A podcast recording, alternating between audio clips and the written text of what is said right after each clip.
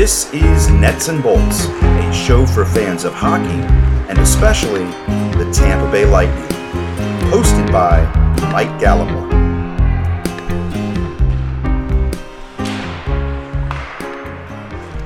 All right, so tonight I'm speaking with Matt Donders, who's a New Jersey Devils fan. I, I think I can say that safely. And, Yep.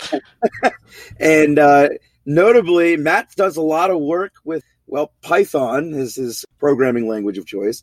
Matt, you've you've got uh, your Shot Map app and uh, the New Jersey Devils GameBot, uh, which I, I I follow and I know when the Devils are scoring. Yeah. So, um, yeah, no. So thanks for the intro. Thanks for having me on. Appreciate it.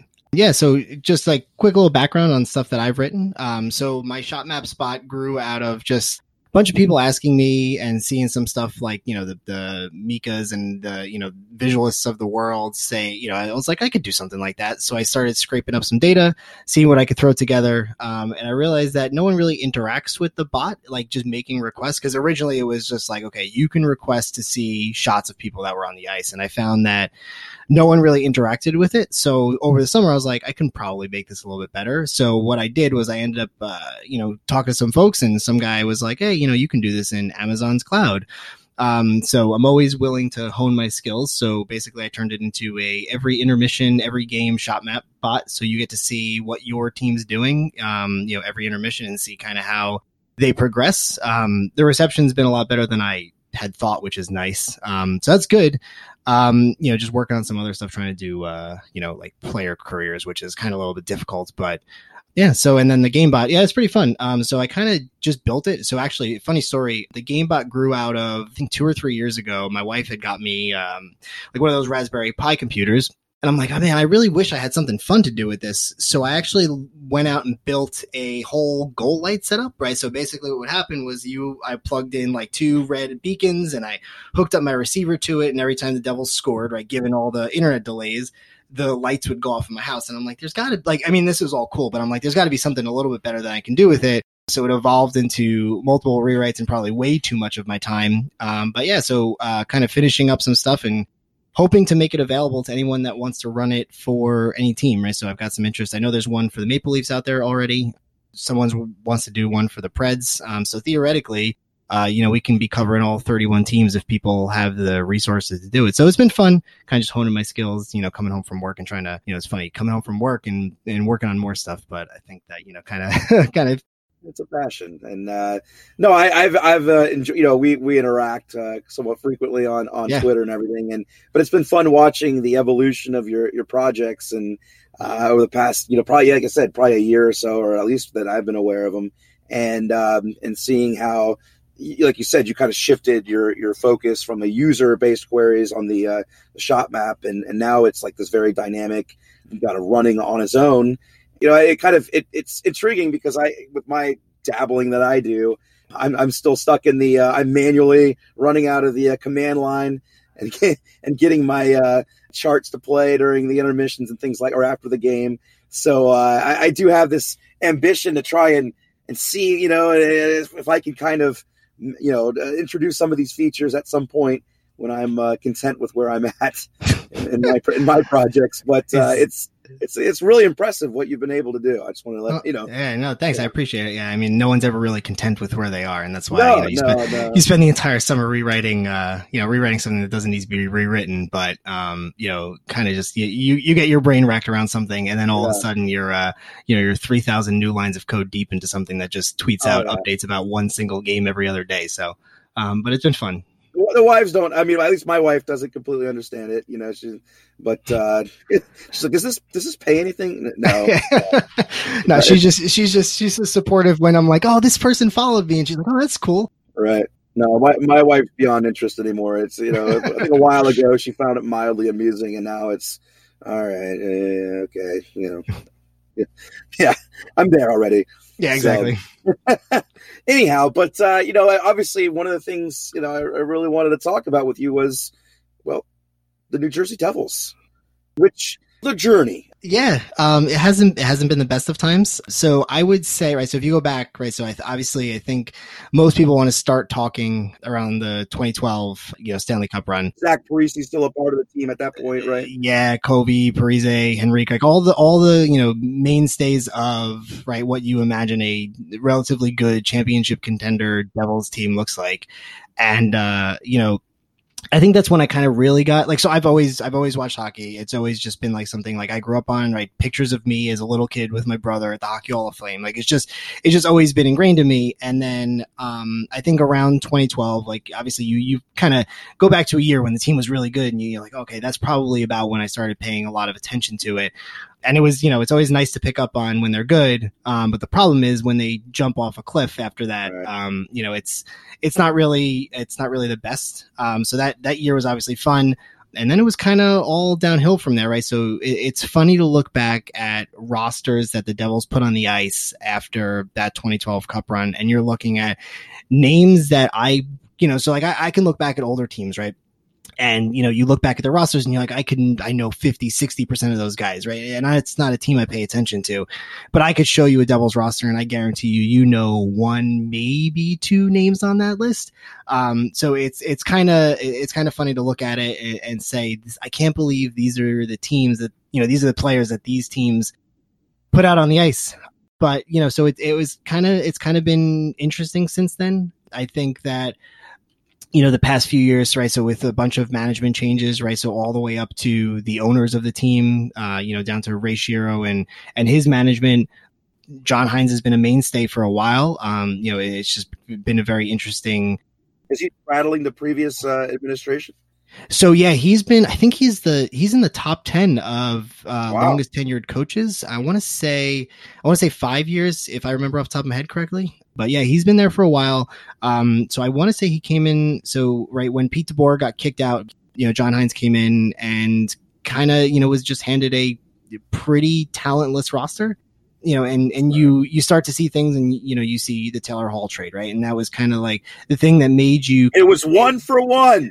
It was one for one. I have that. I have that tweet saved in my notes, and I just you know once in a while I just go back and I, I send I retweet, and I'm like, yeah, that was, that was a good day, but you know, and it was good, right? And you kind of saw that, you know, maybe this is the time that they're going to turn it around. And, you know, last year or two years ago with the, the playoff run, Taylor Hall getting into the playoffs. And obviously, you know how that ended, at least for, for us in that round. Um, right. but, you know, it's, it, it's been, it's been fun to watch, right? Like, I, I think that, you know, even though it's been relatively uh, crappy for lack of a better term for the past you know five six years i think that you kind of see progress being made you know, obviously, you know, Taylor Hall is the uh, lottery magician.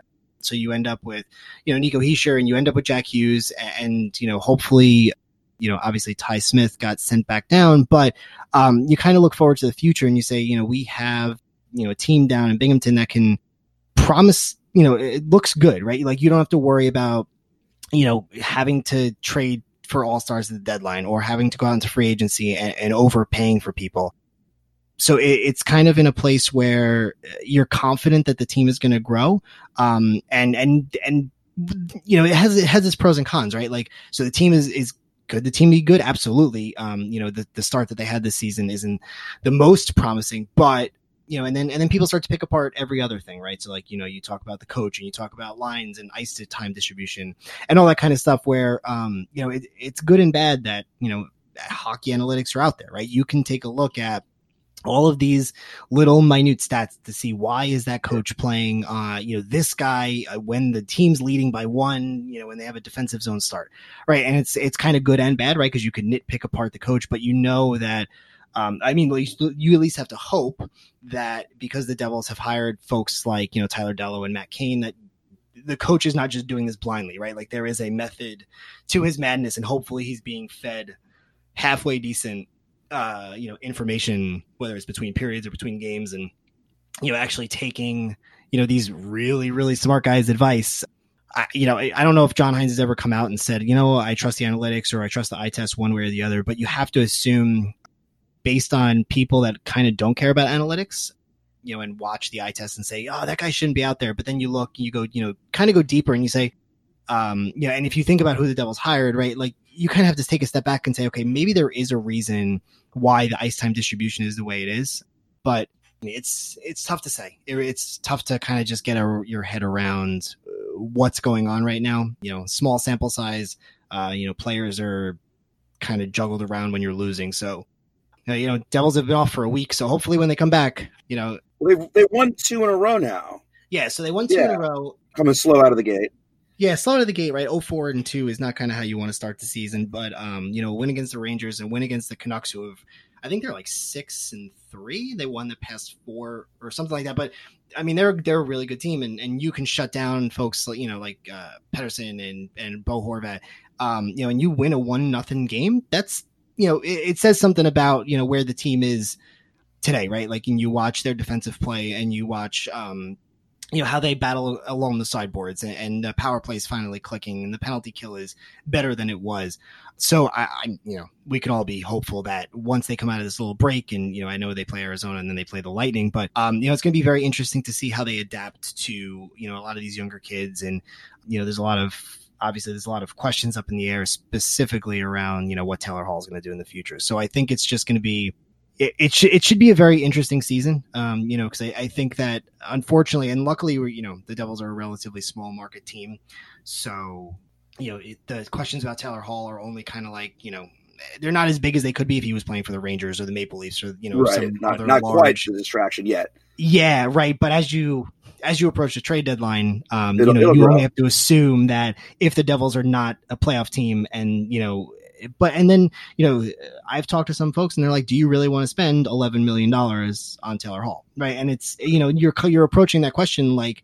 What do I do in two, three years? Like, how, do I want to have his eleven million dollar contract on the book with his, you know, potential knee injury and his age and all this stuff? So, um, you know, it's it's funny. You go from will Taylor Hall sign to do I really want to sign Taylor Hall? And I know that's like a very ridiculous question to even utter, but you know, he he's 28, right? Like, I mean, how much time does he have left on you know whatever is bothering him with his knee that no one seems to be talking about? So Well, I'm sure it's sticking in the minds of a lot of people. I mean, you know, the the, the season two, what, two years ago, two seasons Yeah. ago, uh, where he carried the the Devils on his back yeah, and into the playoffs against the Lightning, and I mean, it was just an incredible one man show almost. It seemed at time, and there was, I mean, some supporting cast, obviously, but yeah, it was really, I mean, if we if we want to be honest, I mean, that that doesn't happen without an incredible season from from Taylor Hall. So I'm sure to some people, uh, the question of you know even debating whether to re-sign him or not, to, to attempt to re-sign him is ludicrous because yeah, that's sticking, uh, you know, in, in their minds. But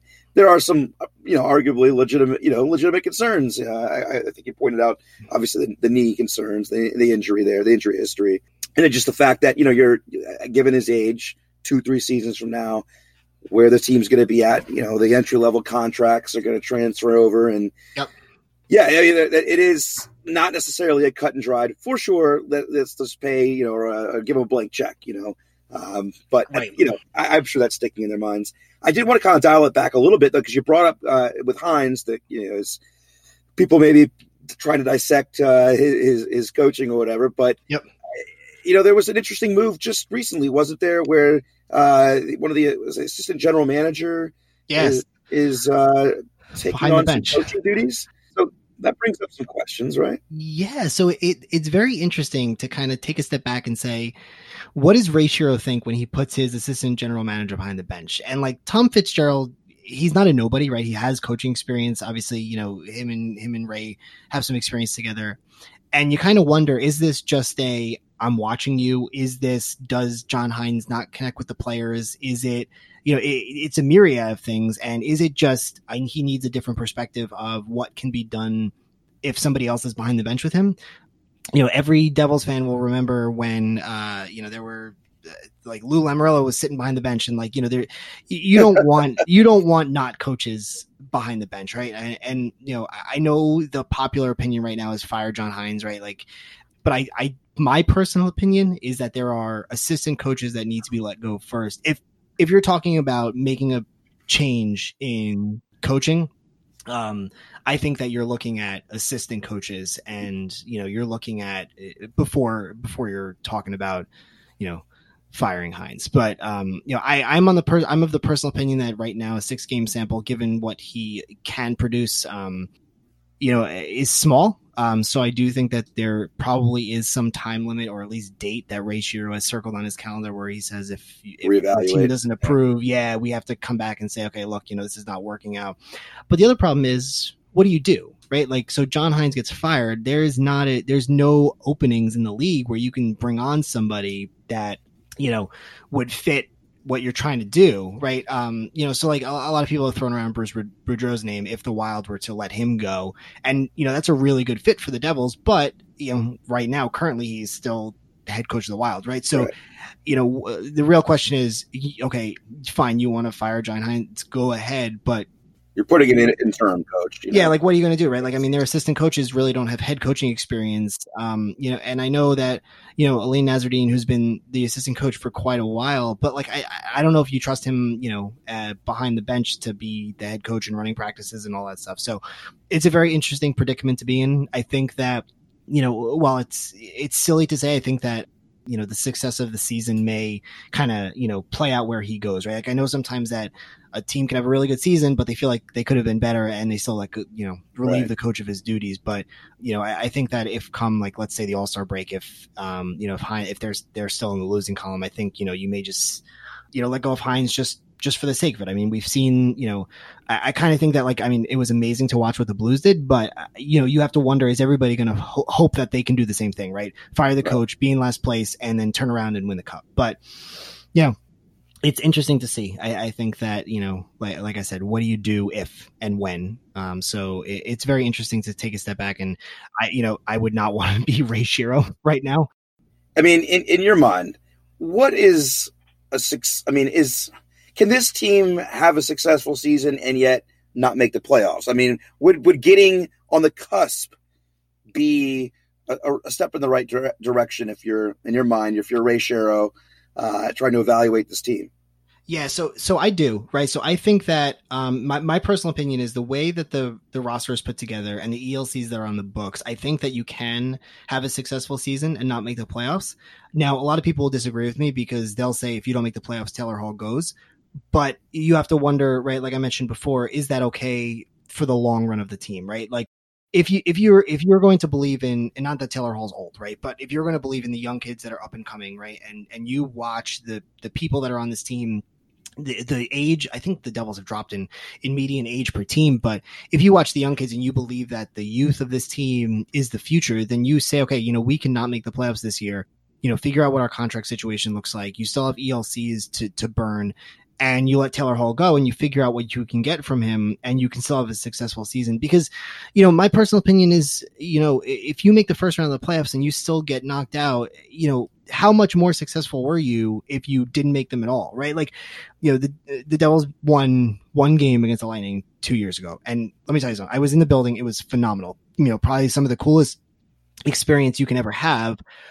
But you know, you go home, you're excited, and then they, you know, they get blown out the next game, and then they lose, you know, a four-one series. So, you know, if you can at least make it to the second round, then you know, in my personal opinion, with the draft, like what you know, eh, oh, playoff hockey is awesome, but what's the point, right? Like, you know, if you can't make it past that first round, then you might as well just not make it at all and get a better lottery pick. Um, you know, it's tough to be a salesperson at that time, right? Like, you know, how are you going to sell tickets? How are you going to fill the seats? You know, what do you do about people wanting to come play in New Jersey? But you know, I do think that there's there's a, a, lot of young talent where you don't have to worry about that per se. Um, you know, I, I, do think that this team has the potential. I mean, the Metro is just, you know, the entire East is just crazy, like how good all these teams are, and you know, all the off seasons that everybody had, and and you know, I do think that it's possible for them to to make it, but I don't, you know, at that point you wonder like, do I, do I even want them to make it? Like, are they ready to be a contender? And if the answer is no, then kind of just like, oh, maybe they could skip this year and get an, and get another,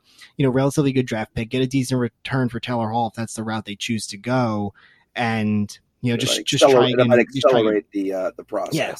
Yeah, yeah. I mean, I was kind of because it's kind of interesting because, like, on the one hand, you want to take a, uh, again from an outsider's perspective here, you know you, you, you want you want to see progress in, in your organ with your organization and but on the other hand you know you maybe if you get close to the playoffs but aren't quite there and now you're sitting in that 10 to 15 spot in the draft order and you're outside, you know, your, your odds of, of hitting are, you know, it's a little bit of a educated guesswork, right? And, and we right. know that the, especially outside the first few picks, um, you start the, val the pick value starts dropping precipitously. So yeah, um, you know, it's it's it's tough. Like you know, it's damned if you do, damned if you don't. You know, if you right, if you exactly, yeah. So, so, it's it's very interesting. Um, I know this draft is supposed to be relatively deep, you know, but uh, you know who knows, right? Like, I mean, the Devils picked sixth uh, three years ago, and they ended up with Pavel Zacha,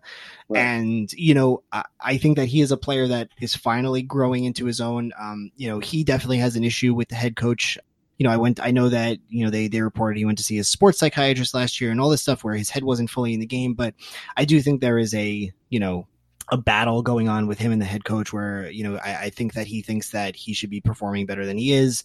Um, you know, and people obviously are going to compare him to draft picks around him, right? Matt Barzal was drafted after him. So, you know, but it's it's very interesting to watch, you know, folks like that play and, you know, figure out, you know, maybe I think it takes a different perspective to figure out if that person is successful. I think once you kind of just have enough talent where you can let them move to the wing, right? Move off their natural center position and say, okay, maybe he, this guy can play the wing. And, and, you know, who knows if that's what folks like, you know, people in the analytics community, or maybe, you know, the assistant GM behind the bench can, can move and say, Hey, look, you know, maybe this guy doesn't need to play center. Maybe he's better on the wing next to a skilled player that, mm-hmm. you know, is defensive minded from the center position. I think that's kind of where, um, you know, you kind of find interesting combinations that succeed over the generic. Oh, he was drafted a center. He played a center his entire life. Let's he's only can play center and don't move him. You know, off the off the wing. And I don't think his his face off percentage isn't like off the chart. So it's not like you're losing anything by shifting him over, you know, to the wing. So it's going to be very interesting. I do think that, you know, I, I think that this season is going to be a very uh, interesting way to look at it next year. Like, so what, however they perform this season is definitely going to be interesting to see how you kind of look at the future of the team, right? Or, or is the, does the upper management of the team trust that this core is going to be the core that's going to make them a cup contender? Plus, you know, some people that obviously you're going to need to pick up in free agency you know, I think a lot of it is coming down to, you know, are do players want to come play in New Jersey? And I think that PK Subban definitely helps that, right? Like I think that was a good pickup. One for, you know, a hope that this was going to be a rebound year for him, and two, people want to play with PK, right? Like he brings media to the team, um, you know, and it, it's good, right? Like I mean, New York, New Jersey is a very hell of a trade. I mean, just from yeah. a you know looking at it, just from what you know, you have the cap space. You, you give up virtually nothing because Nashville's so eager to bring in uh, Matt Duchene.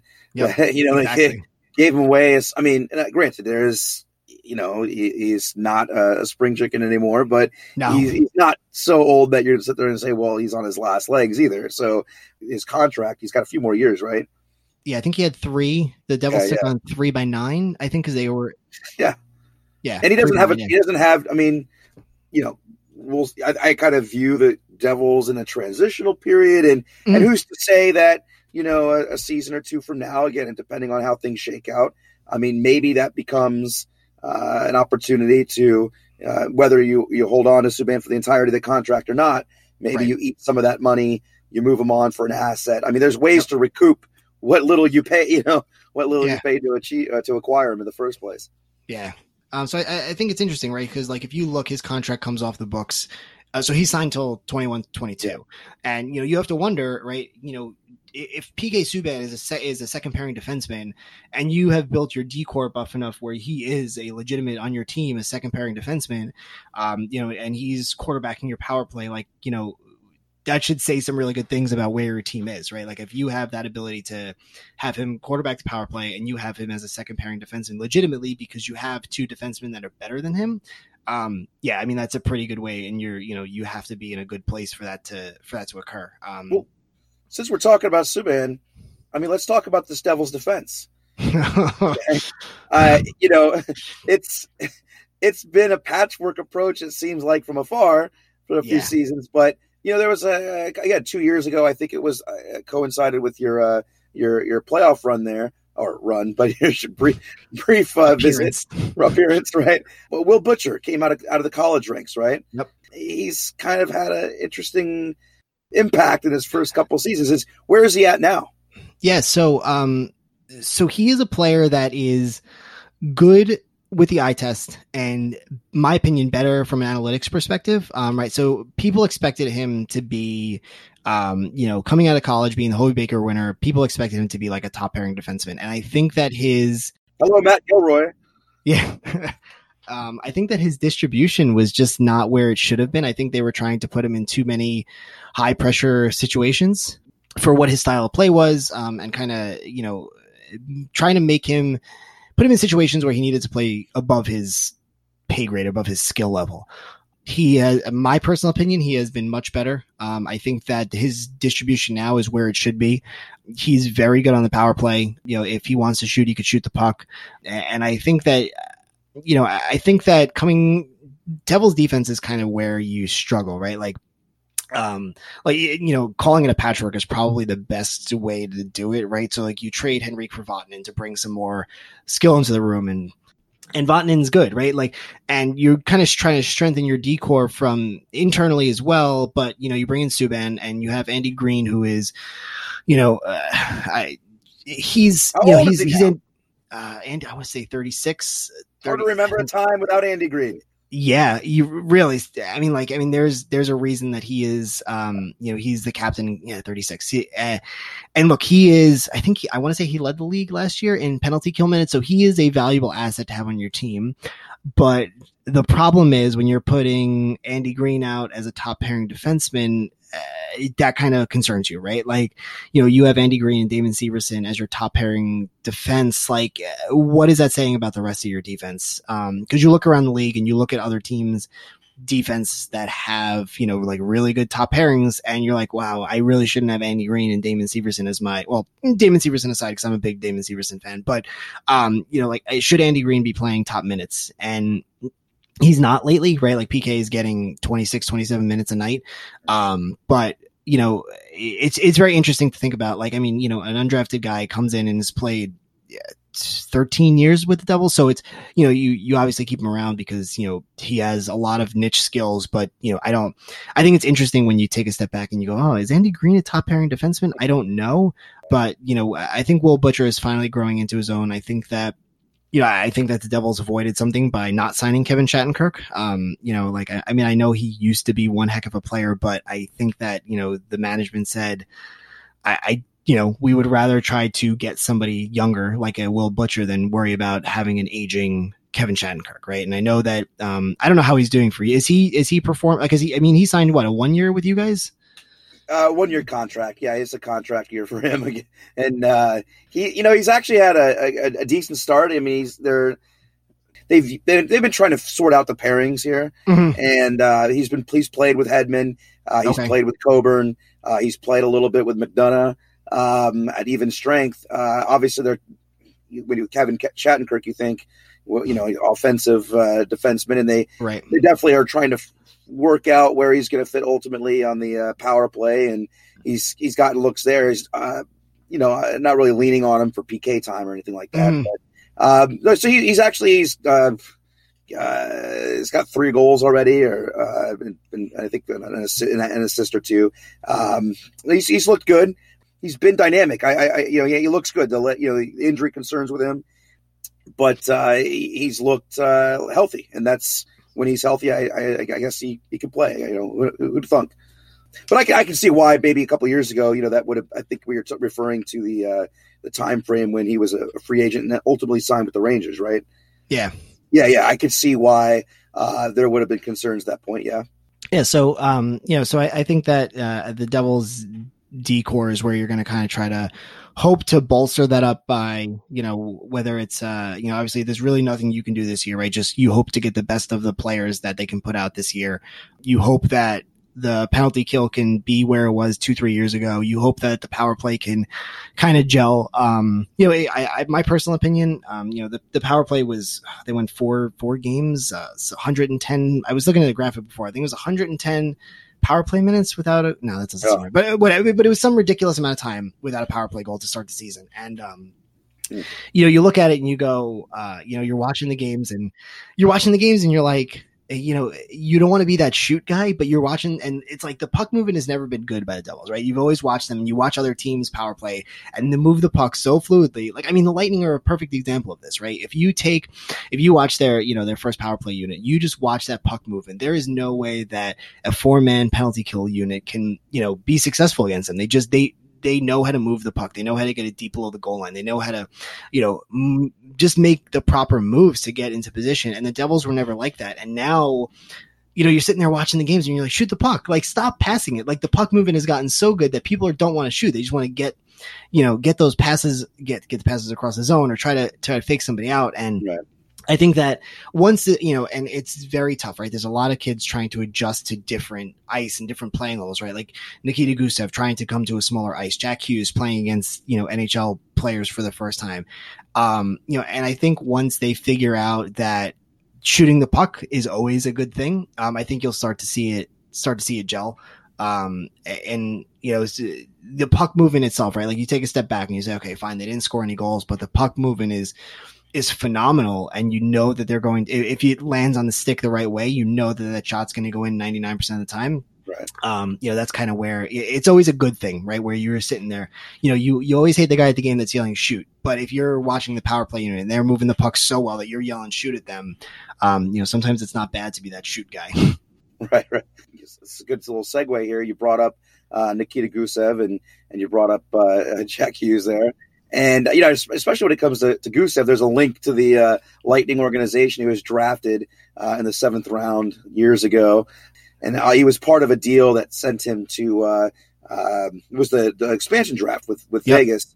Yep. And the Lightning packaged him along with Jason Garrison to clear Garrison's salary. And a lot of Lightning fans were he was like this, uh, you know, he was high scoring, high profile at that point, 24, 25 years old, whatever it was. Um, and he had he had cemented himself by that point as one of the KHL stars, uh, darlings over there. And we, you know, couldn't wait to see him, you know, cross the pond. It never happened, right. but uh, you know, then last year the flirtation with his season ended, and he comes over and never really ends up in a game with with Vegas.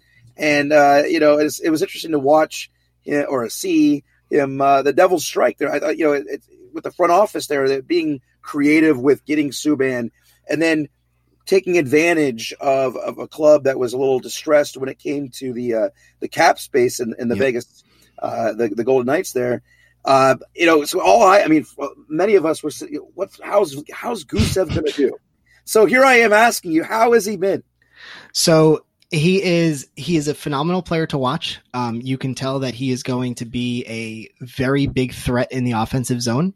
Yeah but his defensive play has a lot to be desired. Um, right. And I think, I think you kind of had to know that, right? Like, I mean, obviously some fo- some players transition from larger, right, the larger international ice to the smaller NHL ice much better than others. But you watch for somebody that is very offensive minded, and you watch his defensive play suffer. Um, and it, it it's it, I mean, like, yeah, he is a phenomenal player to watch. He always has the right time and space, but you know he he has he hasn't been getting you know a lot of minutes um unfortunately but it's it's it, it is it's it's crazy to watch his skill like you can tell that he like why he was the best player in the KHL but you have to put him on a line where you know you're going to get you know defense for his lack of thereof right i mean if you're i mean i'm looking at that also that also becomes you know like if you're trying to protect him too much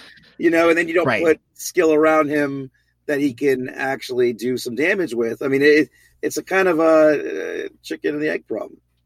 Yeah, so like I mean, if you look at right, so you know, if you look at Micah's graphs, just just for the sake of yeah.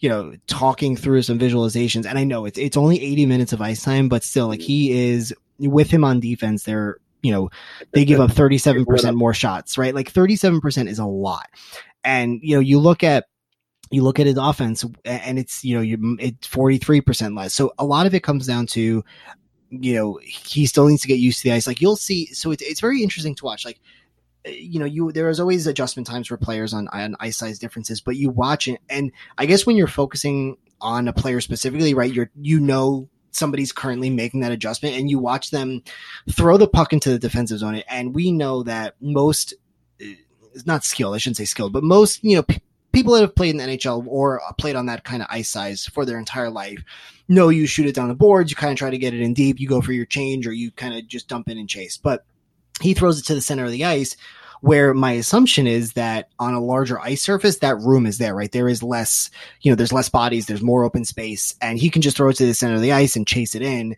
And he throws it to this, you know, he throws it into the middle of the defensive zone now, and it's picked off, and they're going the other way immediately. So it's very interesting to kind of watch him, um, you know, grow on this smaller ice. I think that it's something that's obviously going to, you know, it just takes time. Um, but I do think that the Devils need to, I don't want to say shelter or protect, but they need to just be very careful about who they put him on a line with, right? And I think that's why when when Nico Hischier was out, right, for a few games with I forget what he it was uh, a wrist or a, a, leg or whatever, an ankle. Um, you know, and Jack Hughes was playing on the top line. I and you see success on that top line, right? So you see Jack Hughes between Hall and Palmieri. You wonder is should Jack Hughes be playing top line center and should Nico Hischier, who's phenomenal defensively, um, you know, and it's funny, you know, all, the NHL put out a bunch of who's the most underrated player list today, and his name is nowhere to be found, which you know boggles my mind. And you look at the replies on his contract signing, and people like Nico Hischier, he's only scored so many points, he's not worth seven million dollars. And you know anyone that's a Devils fan looks at it and goes seven million dollars for seven years, like I would sign up for that every day of the week. So you know you always have to wonder is that the right distribution for Gusev, right? Putting him on a line with somebody who is skilled offensively but very responsible defensively um, you know and just making sure that you have the you know a proper defensive pairing on the ice that you know can kind of make up for his mistakes but i do think that in due time he will blossom to be a player that you know, he was in the KHL. You know, it would be nice if it was this year. I think it would be phenomenal if, you know, if the Devils do succeed, I think it's going to be a, a lot of it's going to be because of players that players on this team, young players, kind of blossom and grow into their own and kind of realize their potential. Um, you know, so like I mentioned, right? So Jack Hughes is Jack Hughes, right? He's going to be your 80, 90 point scorer. Now, maybe not this year, but maybe in the future. But, you know, if you're looking at, you know, let's say Nico Hischier can get 70 points and Pavel Zacha gets moved to the wing and he finally finds it. And you have people like Gusev who can score when you need them to score. Um, you know, that's kind of where you take a step back and you go, maybe this team, even with their patchwork defense, if they can get halfway decent goaltending across a two two goalies split between Blackwood and Schneider. Maybe maybe this is a season where they can make a relatively deep cup run because you still have ELCs on the books and you can you know play around with cap space and you kind of make these deals that hopefully can lead you down a space where you want to be. You know, you, you're confident that if you make the playoffs, you're going to not be a first round exit. And I think, um, that's kind of where, where you're hoping for, right? So, you know, like we started talking about at the beginning, right? Is the season a success if they don't make the playoffs? Sure.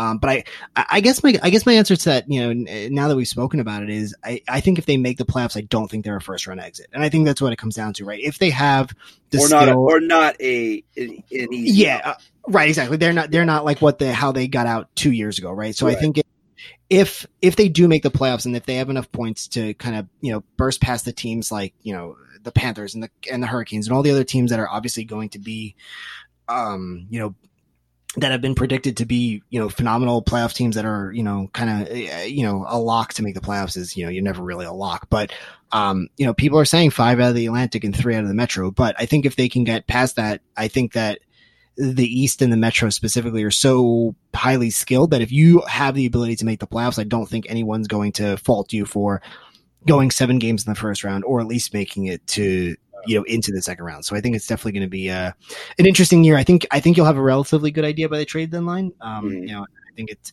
you'll have a better idea when management decides what they're doing about you know Taylor Hall. I because because I mean.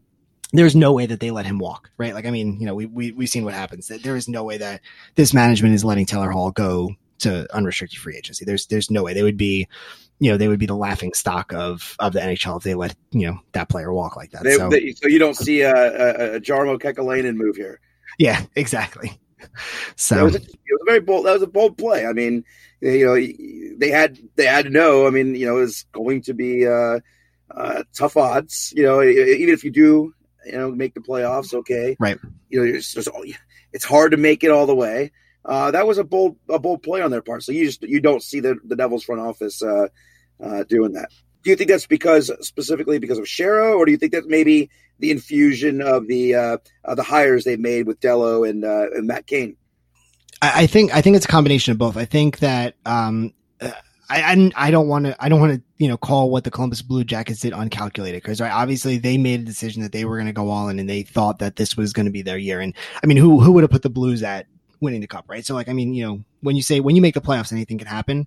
Um, but I do think that Ray Shero is a mastermind of cap space and trades and negotiations. I mean like you know find me another GM that could pull off that Taylor Hall deal. Like I mean I mean there's you know I mean obviously you know you know who's on the other side of that deal and obviously that's why he doesn't have a job anymore. But um you know, it's very interesting to watch him, you know, finagle and use cap space to his to his advantage. But sooner or later, the Devils are going to be a team crunch for cap space, right? And then yeah. it's going to be very interesting to see how he handles that, right? Because he's always had cap space to work with, yeah. but you know, what does he do when he doesn't have the cap space to work with? How does he, right? Because he's on the other side of the deals that he always swindles people with, right? So it's going to be very interesting to see does he want to does he want to make a run this year or does he want to say okay i know that some contracts are coming off the books next year and i want to you know save that space to to kind of bolster up the team for one more one more you know season of and maybe we we not going to make the playoffs this year. You know we trade Taylor Hall we get a bunch of assets for him.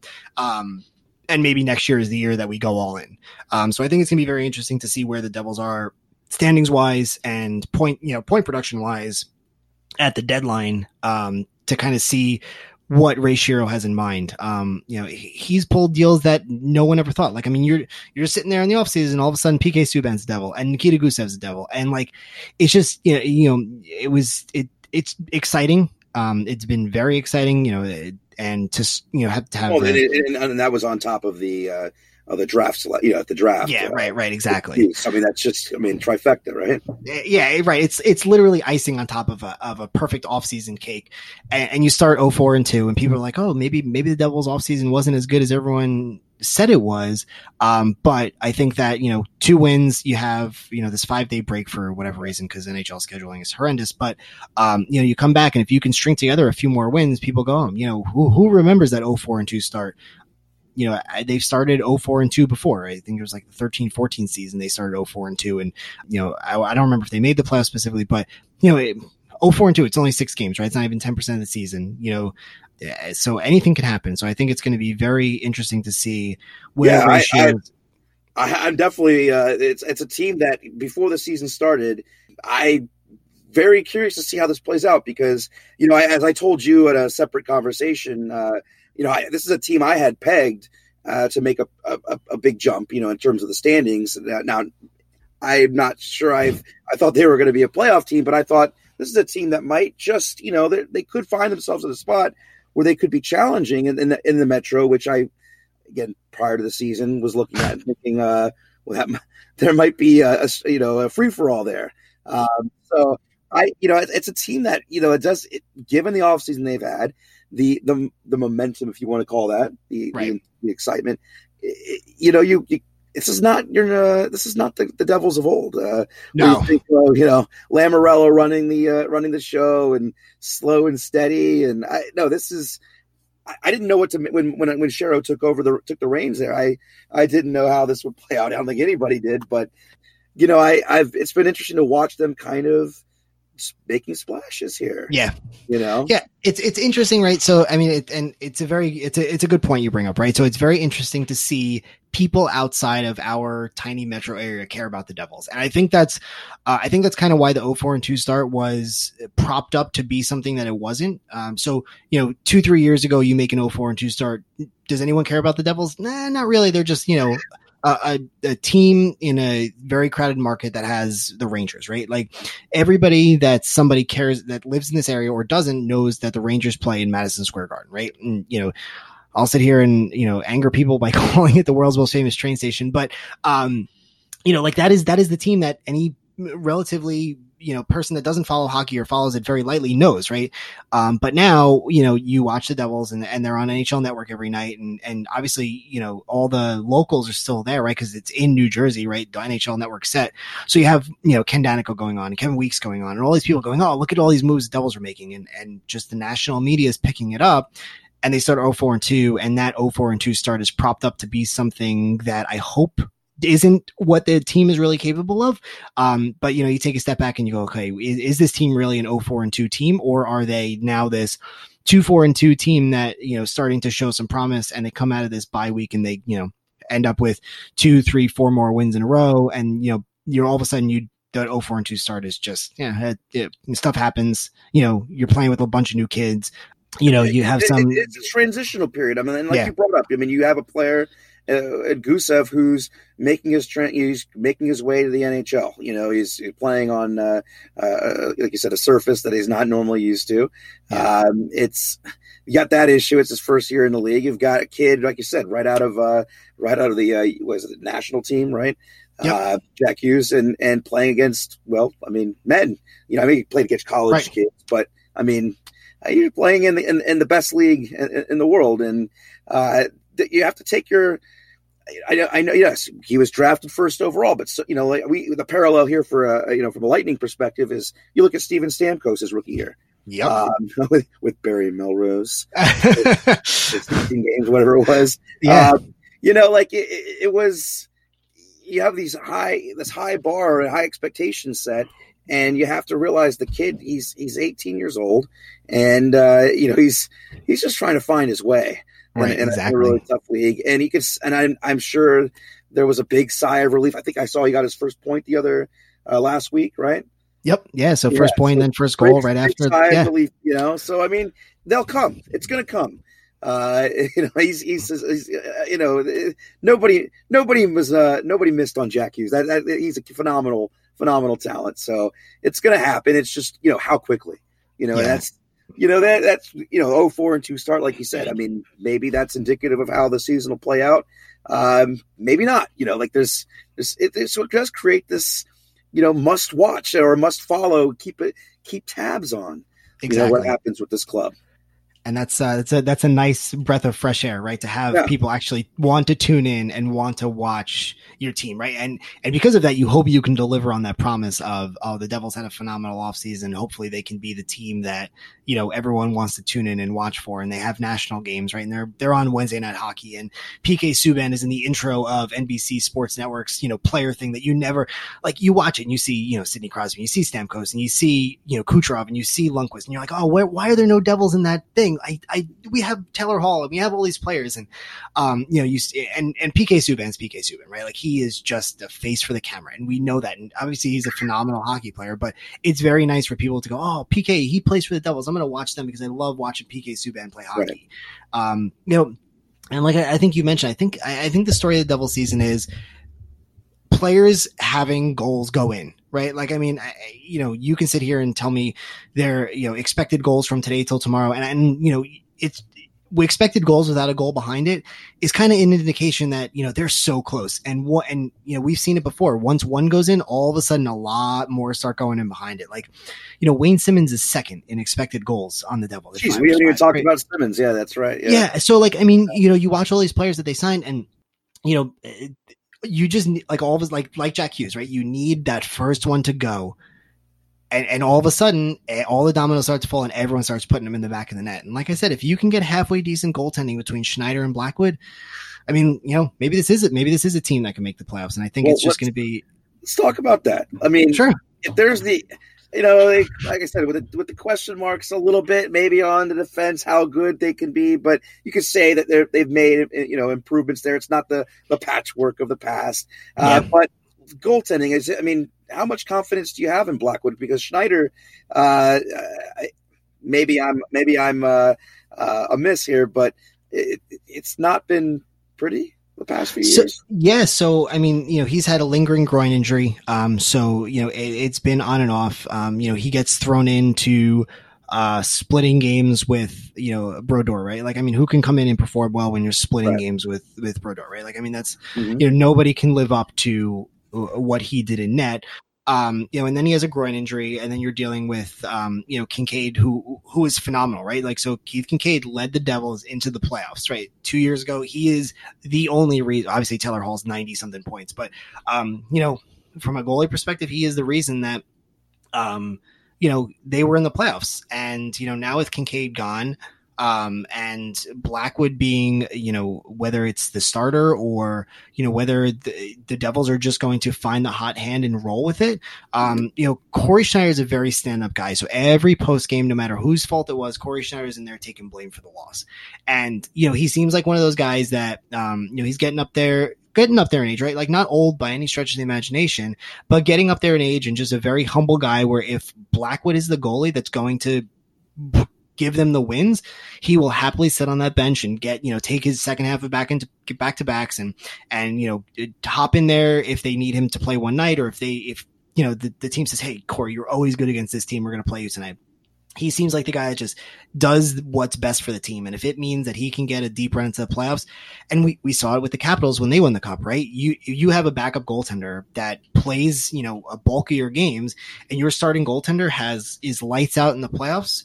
That can mean that can mean some really good stuff for you. So I think you know you take a look back at some of the teams that have won recently, and you say, okay, maybe it's not such a bad idea to not be doing, you know, 60 20 or even 50 30 splits. But if you have the ability to do 40 40 and have your, you know, what you assume to be your starting goaltender be the team that, you know, you start in the playoffs and you say, okay, I know, I, I know that no matter what happens, I have two goaltenders that can, you know, s- stand on their head and get me a win. Like, you know, uh, Blackwood got them a one nothing win over the Canucks. Like right. that is that's wild. Like the Canucks have so much talent on their team for them to be shut out against you know a, like you know like we talked about a patchwork defense and and Blackwood is just phenomenal. So so here's hoping that there is they find a good split right. I, I, still think it's a good 40-40 split 41-41 where you know if the devils do find that they're you know inching towards the playoffs you have two relatively rested goaltenders that can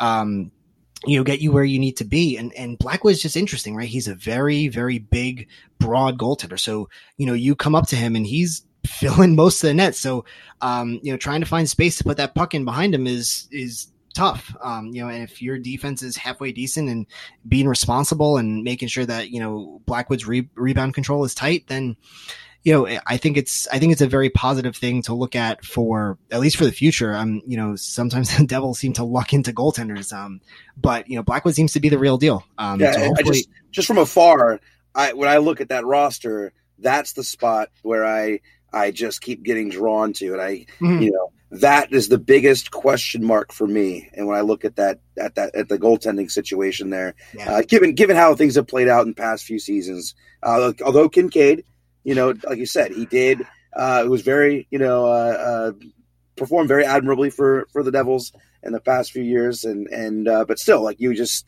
you know, you it was not your your foundation moving right. forward.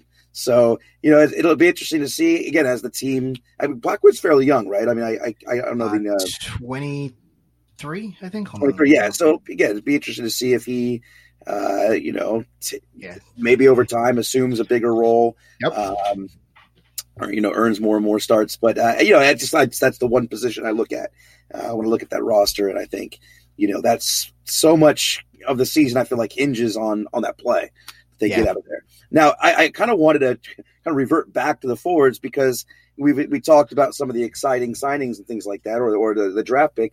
Uh, but I, I, there's some depth players that have have intrigued me the past couple seasons. Or depth is maybe not the right term, but uh, a player especially that that's just kind of I I just like the way he plays. Miles Wood. Okay. Um, you know, I what I don't know what to make him of exactly. I don't see him enough, you know, with the with the eyes here. But uh, he's a player that just kind of get. There's a. I was talking to uh, a couple other people recently, and his team seems to have a player or two that I just, I, I just get drawn to. He on the Devils, you know, obviously you've got Taylor Hall mm. still on the show there for the past right. couple of seasons, but Miles Wood just. What is it about this guy?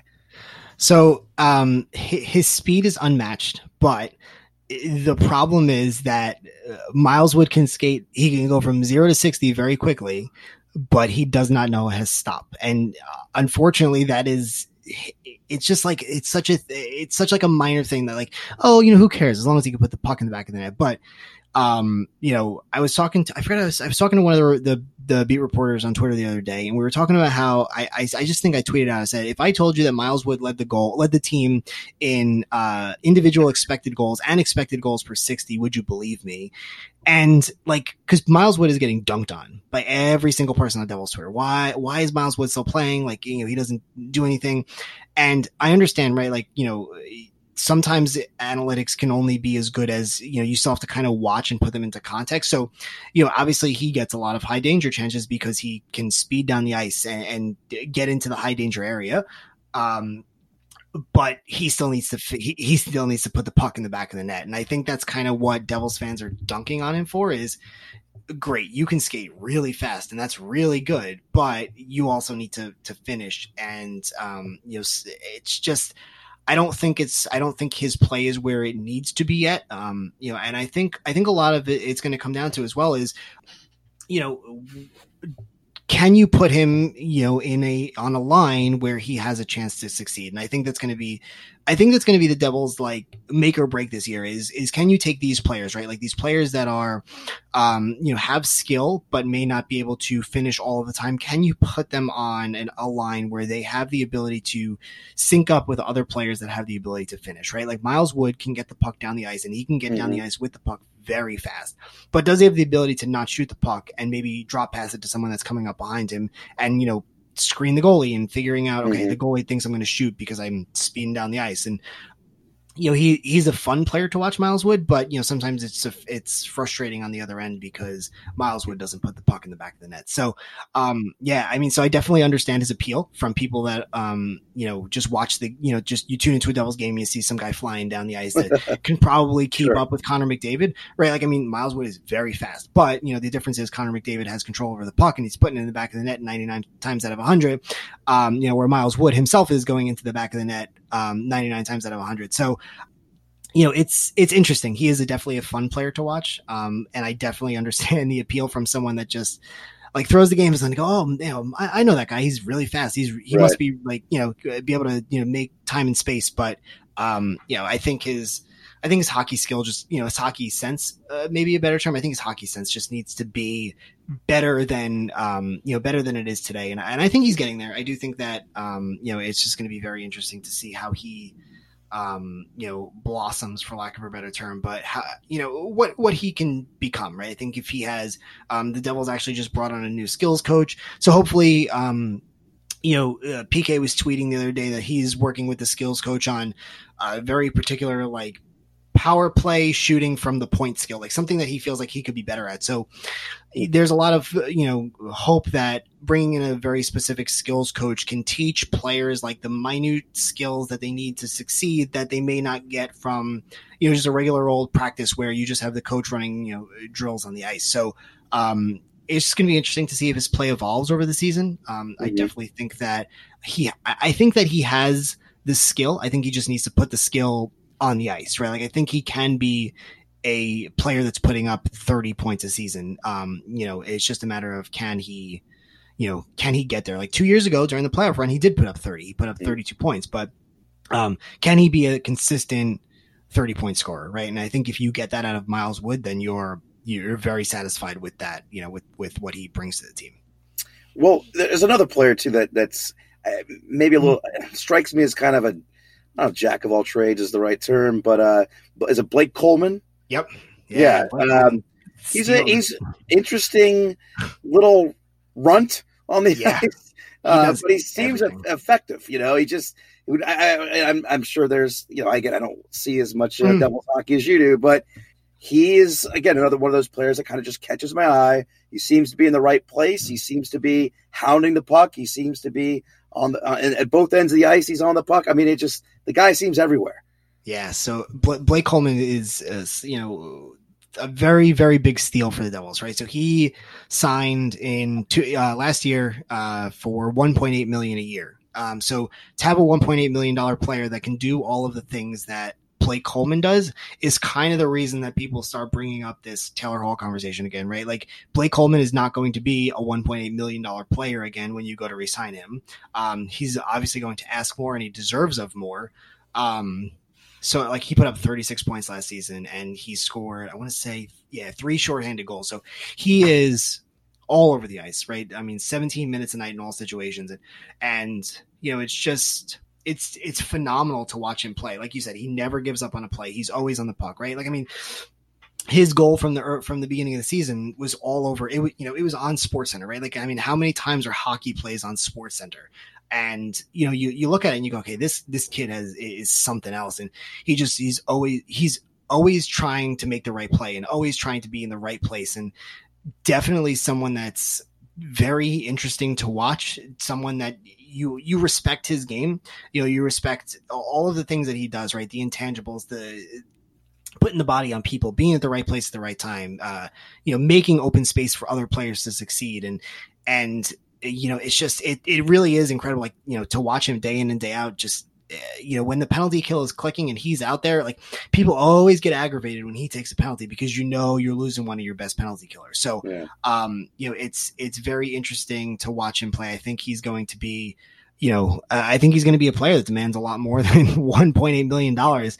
Um, you know, so it's it's interesting to take a look at all these players that the Devils have to your point and and figure out you know what are they worth uh, to to the organization and and who who fills their gap right like you know, Travis Zajac, one of the best Devils, you know, I mean, still, I mean, my personal opinion, one of the best Devils ever play the game, right? Like, obviously, he's not going to lead the team in a lot of stats, but every time he steps on the ice, you know something good is going to come of his play. And there's a lot of people that just can't replace some of the stuff that he provides. And you see a lot of that in Blake Coleman, right? Like, if he if the Devils can't afford whatever he asks for, and granted he make he makes one point eight now, um, you know, let's say he makes three and a half when he resigns not that that's a, a, giant increase in cap space, but and obviously the cap goes up year over year, and his cap percentage may be a little bit lower. But you know, you have to think about do is is Blake Coleman someone that I want to keep around, and what do I have to get rid of to to make sure he stays around? Um, but I do think that he's very valuable to this organization. I think he's very valuable to the roster, and I think that he's somebody that plays. Um, you know, uh, somebody that needs to be on the ice in, in almost every situation. I think he is, you know, I think he's just a phenomenal player. And I think that more people should pay pay attention to his game um, you know, than probably do. Um, but I can say that about a lot of the people on Devil. I think that I think there's a lot of talent that's kind of uh, sheltered, for lack of a better term. I think there's a lot of talent that's hidden on this team. Um, and kind of that's kind of why I'm more glad than anything that the team is kind of getting national exposure. I think there's a lot of um, players that kind of just deserve more spotlight, right? Players that play a really good game, but because we're in a crowded market, don't get the recognition right. that they deserve. And and you know, yeah. you know, like uh, you know, like we talked about before, Nico Hischier signed a seven by seven, and you know, if that's on any other large market team, you take a look at, and you okay, okay, he didn't score a lot of points, but you know that you're banking on him being a seventy point player. And I, I forget who I, I was listening to one of my Devils podcasts the other day, and um, someone was saying that you know if you if you think about contracts, you're looking at a good contract, like for a relatively decent player, you're looking at about 10 points for a million dollars if they're a forward, right? So if you look at Nico and you're getting 70 points out of him and you're talking about 80 to 90 points out of Jack Hughes, and you know, if you decide to keep Taylor Hall around, like this team, the sky's the limit for them. Um, so you just have to worry about, you know, what do you do for depth players and how do you make sure that you have all right. the pieces that you need to have to have a successful season and not just um, you know, one or two really good top lines, and you have to worry about do you get pinned in when you throw your fourth line out there? And I think that's kind of what the Devils need to have a better understanding of, um, and, just have and make the coach prove it. Make John Hynes say, "I can roll four lines that are going to do what you need them to do in their specific right, you know, situation that they're and there's a reason that they're out there to do what they're out there to do."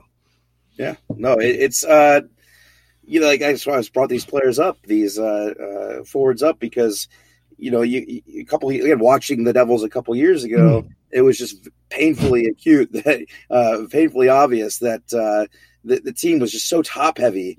You know, it was so reliant on on Taylor Hall yep. uh, to to produce, and and and you know that yes, they were you had guys could help with killing penalties and things like that, but to get to get over the hump, you know, was all Taylor Taylor Taylor. But mm. now you're looking at this roster, and you know you could well, you got you got some pieces here, and yeah, you know, and, and it's again, it's just a very it's a transitional period, like you like you know we've been talking about. Uh, the the I think there's some brighter days ahead as again with with more uh, picks accumulated, more uh, uh, more players drafted is probably in somewhat higher spots. Um, you know, there's this, it, it, again, depending what the return, if you maybe you do move with Taylor Hall, but yep. uh, there's it's just really, I mean, there's multiple paths this could play out. You yeah, know, absolutely. The, the success could come earlier. Maybe it's delayed for a season or two, but uh, you know, it's just kind of like again from afar.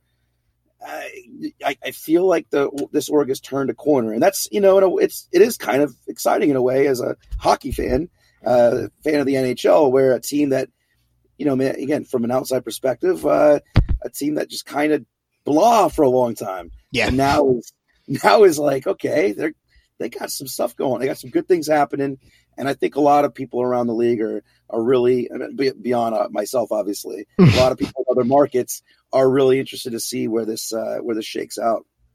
Yeah, that's what I'm hoping for. I'm hoping for you know some good progress, some good coverage, and and you know uh, uh people uh, just paying more attention. I guess paying more respect for right. Like you know, obviously everyone demands respect, but having people just pay attention to the people the, who Devils fans, I guess, opinion is are underrated or underrepresented in the league. Um, you know, and just making sure that they get the recognition that they deserve, right?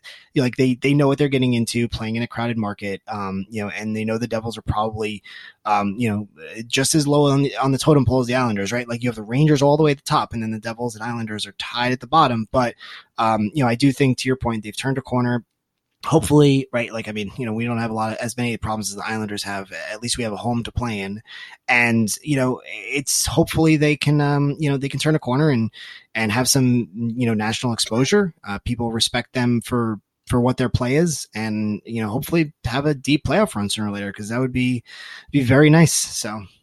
Well, I, have to ask this because uh, you brought up the Islanders here. Uh, given the, the tri-state area there, uh, so what is what is that dynamic like? I mean, you know, I mean, the Devils, like you know, you, the organization there, you you've got some success, obviously, you could point to, and certainly the Islanders, you can look back into the '80s, and uh, but uh, what's this? What's this like? I mean, you got the Big Apple there, you've got the mm. Rangers. I'm sure casting a big shadow. Is which rivalry is fiercer? So it, it's interesting. So I, I've always found, right, and, and this could just be my personal opinion, but I've always found that kind of Devils and Islanders fans team up against the uh, Rangers. Um, like I, I, feel like the Rangers are so held to a so high on a pedestal that the other two teams in the market are just like, oh well, you know, let's just let's team up and let's just be better than them. So right. if there are you know, so like, I mean, Prudential Center, because it's relatively inexpensive, Devils games are still, you know, obviously you're not in Manhattan, so you're not paying top dollar for those tickets. So, um, you know, when the Devils do play the Rangers, there are, you know, Rangers fans, you know, clogging up the seats because it's relatively inexpensive to go. But, um, it's definitely it's definitely a very fun rivalry. The you know the the locale of it is is phenomenal. Um, but I do think that I do think that Islanders fans kind of just like team up with us, right? Like I I really don't have too much beef with Islanders fans. I think that right. um they they kind of like see where we're coming from, right? Like in a big market, you know, there's there really only is going to be one big fish, and I think that um you know I, I think that the Rangers are now that they're kind of I want to I don't want to say finishing up their rebuilds because I think they they have a lot of you know steps to make but it's kind of good to be away from that microscope a little bit where you know you have Panarin signing for you know a ridiculous amount of money and and were the I mean the question is were the Rangers ready to sign him right? Like were they in a position where they felt they can well it's not even just uh, Panarin. I mean they big a big move there with Trouba. Yep. You know another fi- huge financial commitment. So I mean that was you're right it's kind of the timing right. might have again from an outs, outside perspective might have yeah. seemed kind of odd. Like you know you're you, do you really? Yeah, yeah. I, I, it definitely raised eyebrows. I mean, it raised right. mine. Yeah, uh, but but yeah. So no, the the rivalry the rivalry is definitely fun. Um, it is it is you know sometimes it gets a little out of hand, but it is definitely fun to have a a rival so close where every time you have a rivalry game and you go into your building, you know that there's going to be a decent amount of, um, you know, players from that other team there for ready for you to, you know, go back and forth with. And, and there's not, there really is nothing better than being at one of those games in a close game where you're, whether you're tied going into, where you're tied going into overtime or, you know, you're, you're, either or I mean obviously it's it's never fun to be blown out the other direction but if you're blowing them out and you see them leaving and you heckle them on the way out I mean it, it's it's fun right? Obviously you know no one's trying to be you know over the top but it's always fun to be to have that rivalry in the building and you know that every time a rivalry game comes up you're going to have that rivalry in person. It's definitely fun. Um you know sometimes a little nerve wracking because the Devils have like you said have been kind of blah for a few years and the Rangers have always had their number but you know, it's now that you know, and they have you know, it's one versus two. Every time the Devils play the Rangers this season, it's going to be Hughes versus Kakko, and and the narrative is not going to stop. I mean, these kids are going to be in the NHL for a very long time, so. um the rivalry is fun. It's it's definitely fun to know that every time you go to one of those games, you're going to have that rivalry, you know, just you know, right in your face. So it's it's definitely it, it's it's something that's very difficult to kind of like put into perspective because there really is no other place like that where you have so many teams clobbered together in in such a close vicinity. So, well, maybe um, they can put another team in in Hamilton. Yeah, you know, I'm joking. that's just what Ontario needs. Yeah, right. Yeah. No, hey, Matt, it's been fantastic. Yeah, uh, absolutely, man. Uh, Thanks talking Devils hockey and and I, I, look forward to you know collaborating with you uh, yeah, on some, absolutely. some some projects and uh, certainly enjoy following along with your your bot uh, on Twitter and and knowing when uh, Hischier hits the stat sheet at Hughes and whatnot. Yeah. And uh, I, I would love to do this again at some point. We'll kind of yeah, you know touch base again and and uh, maybe after some a couple months here and see where the Devils are at that, at that point yeah, so let's see. Uh, you know, I would definitely, uh, definitely like to do it. Let's see if they, uh, maybe, maybe we can do some type of playoff preview show if the, uh, if the Devils get. Oh yeah, far. we'll, we'll, we'll find, uh, and I, and I, and I believe with this setup here, uh, I believe I can have more than than one guest too. So maybe we can get like a little a round table of sorts going and have some fun. fun. So thank you so much for your yeah. time, Matt. So I will I will congratulate you on your win. Uh, Lightning. Oh yeah, yeah, yeah. I, you know, I did. I didn't mention that. I did check over a few minutes back, and I I saw the last minute victory. Right. Yeah. Uh, power play goal. It's always, always, of course on the power play. Yeah, of course. Yeah. Uh, always, always nice when they win. So, uh, so I'll I'll sign off with uh with a nice little congratulations. It's always it's always nice to go to bed with a with a victory hanging over your head. Absolutely. Well, I, I know you're looking forward to just seeing them in action again after this yeah. uh, this layover. So, thanks, I appreciate it. Thank you, as always, for listening. And if you want to get in on the act, you can visit www.anchor.fm slash nets dash and dash bolts to leave a voice message with your take or question, or just send a tweet. And if you really like the show, please consider subscribing to and or sharing it if you haven't already. Adios.